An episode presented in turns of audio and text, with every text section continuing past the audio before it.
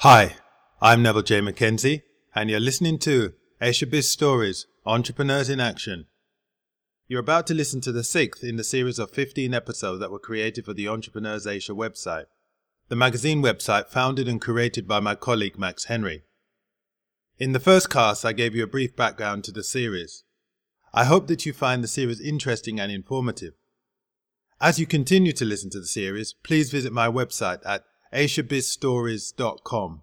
That's Asia Biz, B-I-Z, stories.com.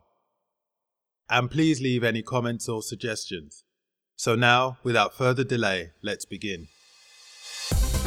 Are you ready to begin your journey out of the realm of just theories and into a world of excitement and experience that only comes with braving the unknown? Join us as we speak to entrepreneurs who have faced the challenges of successfully creating businesses at home as well as abroad. Whether it's arts, services, or tech, from Shanghai to Tokyo, Bangkok to Mumbai, we'll help you find your inspiration and turn it into action. Get ready for Asia Biz Stories Entrepreneurs in Action. Now, welcome your host, Neville J. McKenzie.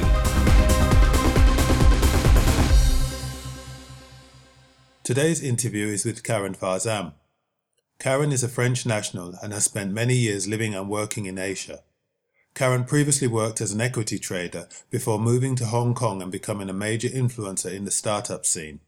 Her energy as an entrepreneur is dedicated to two complementary areas. The first is to introduce startups to the wider community, creating a positive environment to promote their growth. The second is to encourage others to become coders through teaching and following her example. Karen is definitely an entrepreneur that shows it can be done. It is with great pleasure that we are able to discuss with Karen as co-founder of two major projects, Women Who Code, Hong Kong, and W Hub, and gain insights into what it takes to become a successful and balanced committed entrepreneur in one of the busiest environments in the world. Hi, Karen. Thanks for giving me the time to break into your busy schedule. First of all, can you introduce yourself and tell me what you do? Um, my name is uh, Karen Farzam. I'm the co-founder of uh, W Hub and Women Who Code in Hong Kong. Your current companies or businesses, W Hub, can you tell me something about that? Basically, W Hub is a um, startup profile driven uh, platform. Uh, we want to showcase startups, not only their product and services, but also the teams, the founders, uh, their mission and values in order to know more about them and to get the um, user to actually go and check them up and use their product and the service. We also want to help startup find synergy with other startups, so to know what is out there. We also provide a free job board for startups to recruit, as it's uh, very difficult to find the, the right talent that fits your mission and your values. So is that based in here in Hong Kong, or is it across any other countries in Asia? So basically, we started in Hong Kong, and right now we are expanding in Singapore as well. The other organization is Women Who Code. Can you tell us a little about that? Women Who Code is a non-profit uh, that I co-founded with uh, Michelle Sun in January this year. Uh, basically, uh, we we went to uh, some developers uh, meetings and we discovered that it was mainly guys. So we were wondering where were all the women. So that's when we decided to try to gather them and founded Women Who Code. And we got quite a lot of response and now we organize events uh, every month on different subjects with speakers uh, in order to continue learning about uh, new web development technology. Your previous career, you worked as a banker. Uh, yeah, I, used to be an um, equity derivative trader for uh, JP Morgan in Tokyo, so quite uh, quite different. And how did you make the transition? What motivated the transition? Um, basically, uh, I quit my job in, in Tokyo for personal reason, and uh, then I came to Hong Kong. When I started looking for a job, um, I really questioned myself if it was the right thing to do. And um, then with my co-founder, Karen Abelin, we had this idea for W Hub, and um, I decided to give it a try. So you also involved in any teaching now? Is that Uh, yeah, I'm, now I'm teaching uh, front end uh, web development at uh, General Assembly. And who do you teach? Uh, it's an adult course, um, basically, and uh, just mainly focus on like the front end. You organize events around what you do? Uh, yeah, I mean, right now we are having the first job fair for uh, Hong Kong tech and startups in Hong Kong. We really want to bridge the gaps between the startups and the talent because startups do have a lot to offer. It's just totally different from corporate. So once you know what they can offer, which whether it's flexibility in time or in location or in you know flat hierarchy or actually when you're working in a startup, uh, you can wear different hats and do many things. So it, it's actually for a lot of person. So we really want to help the startups to actually show talents that they have a lot to offer and also to show their mission and values because once you agree on the missions and values of a startup, you can actually really contribute to develop them. Those startups, are they, do they grow fast or are they growing slowly? How do you uh, basically, basically, it, it depends. You know, you have uh, some startups that um, you know in just one year they're, they're able to to raise uh, one million dollar or half a million US. Uh, so some of them grow fast, some of them grow slowly. It also depends on their uh, revenue model and what they want to achieve. So, but let's say that in Hong Kong, when you think about it, like five years ago, the tech startup scene was really, really unorganized, I would say, and starting up. And um, now, you know, every month you have uh, new startups, new really interesting projects, and you hear a lot about new startups getting funding. So I'd say like uh, it's getting better and better. So what's changed in the last five years that's encouraging I, startups? I think the, the technology technology changed first. Um, so you have uh, more and more startups uh, using it and more and more opportunities to develop a, a, business in tech. Then you also have the government in Hong Kong that is uh, helping the startup ecosystem. And um, with the crisis, I, I, think a lot of uh, people consider uh, getting out of the matrix and escaping the corporate world to give it a try on the uh, ent- on the entrepreneurship as well. How long did it take you to learn to code? Uh, basically, I have an engineering degree, so I did a bit of uh, computer science uh, when I was at university a few years ago. So I learned like C, C++. And then about like one year ago, I, I decided that instead of hiring a web developer to do my own website, I should just learn to do it myself. So I took a three months course for with uh, General Assembly um, web development immersive course, which is full day. And uh, I learned in three months. And then after, I was able to actually do my website by my own. So what were you able to do on your own? Because a web um, to construct a website, there's many. Basically, I was able to control the, I was able to do the whole W Hub website, like back end, front end, uh, just everything. So from in three months, you actually learned how to build the back end and the front end of a website. Yeah. Do you think you find coding easy or do you I, think you're naturally gifted?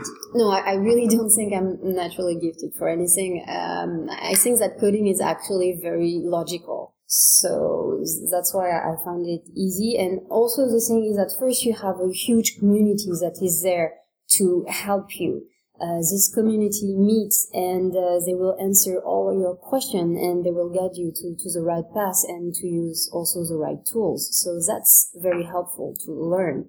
And um, then when you're coding, it's so exciting when you're actually able to, you know, to show something like you have your website, it's it's up, it, it's doing things, and then you you just want to learn to do more and more.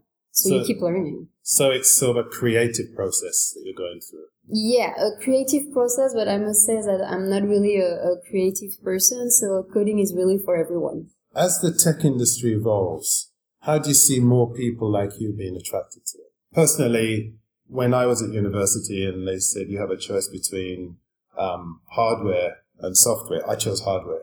That was a personal choice. So how would someone like me or other people that are challenged by the fact of code be attracted to it? Uh, I think there are a lot of uh, hardware uh, opportunities right right now as well, and you can see in the in the Hong Kong startup uh, community that it's developing a lot, and, and you have a, a lot of uh, interesting things. But I think that now you know you can do so many things with uh, with tech, with all this like um, coding technology that it's really attracting a, a lot of person because you're using just uh, every day, whether it's with an app, with a website, with uh, the Internet of Things. So you can just see that now it's almost mandatory to know about tech and to know how it works. What characteristics make you personally suitable? To code? Yeah. Uh, I think I'm really this type of uh, engineer with a Cartesian mind uh, that is very um, or try to be very logical. So that's I think that's uh, that's really um, helpful. So you see yourself as an engineer? Yeah, yeah. More more than a, a creative person, I would say. Yeah, well, I would I would think engi- in my engineers are creative. Yes, they, they can be. They, they can be as well yeah. they can be as well. Not my uh, not my case. okay. I've looked at your website and what I've seen the slogan "Simple is beautiful." Can you just tell me why you've got that on? Um, because um, when you're a web developer, you always want to have the latest uh, fancy trick and do very difficult thing. But uh, actually, I find it that the simpler you, you make it, the most beautiful it is. So I want just to you know keep it in mind uh, not to get too distracted when I'm actually coding. So, what do you enjoy doing outside of coding? What I enjoy doing outside of coding and outside um, of my uh, startup. Uh, first, uh, I enjoy my, my family. I have two kids, so I really enjoy spending time with my husband and my kids. Uh, then I do a lot of sports, uh, which is um, really a, a, big passion uh, for me. So, you know, if you add this and friends, uh, I think your schedule is already like fully booked. What kind of sports? Um, I do a lot of uh, running. Uh, I just did with my co-founders a Moontrekker, which is a 43 kilometers uh, night hike. Um, so this kind of crazy thing, and also I'm going to the color run, which is coming very soon in, in Hong Kong. So that's going to be pretty exciting previous interviews have mentioned this the balance between work and life. So you you feel that's important, especially with a family. Um, yeah, it's really important, but it's really hard to achieve because when you have your own startup, uh, you don't stop working. You just work everywhere and all the time because as I want to spend a lot of time with my, my family, my kids, my husband, I um, I'm working a lot uh, at night time so sometimes it's very hard to unplug, but I think it's also very important. So I think with sport, you can really try to achieve this, this balance. Uh, in order to sometimes, you know, just uh, free your body of all this pressure. When you started W Hub, was there anyone that told you, I don't think it's going to work? Oh, yeah, of course. I mean, uh, you know, people are not very supportive. Um, I mean, some people are not very supportive sometimes, but um, you know, it's you listen to everybody, but then you make your own decision and uh, you stick to it. And the thing also is that I, I didn't start alone, so I started with uh, Karen Abellins and my, my co-founder. And I think when you are two, it's really important. I think it's hard to start alone. So in moment of doubts, uh, which happens sometimes, uh, it's nice to have somebody to to exchange uh, ideas with, and um, you, you will always have you know people that don't believe in your idea or in what you do. But the thing is, you know, don't listen just to one person. Listen to your inner instinct. Uh, listen also to the crowd. Listen to the metrics and to more feedbacks. So if somebody said to you, "I don't think it would," if I said to you, "I don't think it's going to work," what would you say to me? Uh, I'll prove you wrong. no, and you know, it, we launched just five months ago, and, and we have almost like 200 startups registered already. So I, I would say it's a it's a good start. So, how do you attract people to be involved with you? Uh, well, I uh, I try to go to a lot of uh, events um, to be really in touch with the startups uh, community in Hong Kong, and um, then to talk to the media as well, to be present on social media as well. And I, I really believe in in word of mouth because it's also what happened during the past five months. Um, so you know, hard work, and uh, it will get you there at some point. Hard work. So you're saying that if I want to get my podcast to more people, I should work harder. Um, not only work harder, but you know, connect to the right people, and and it's you know, it's also what is W Hub about. It's finding synergy with other startups that can help you to actually grow your business and grow your reach. Because I'm sure there are a lot of different startups that would also reach to your audience. So if you can exchange also with them, you know, it's a win-win situation. I, I don't really see competition. I see opportunities. And that's actually a way to grow your audience. Do you think there's more room for new entrants? Uh, yes, there is always more room for new entrants. There is not one way to do it.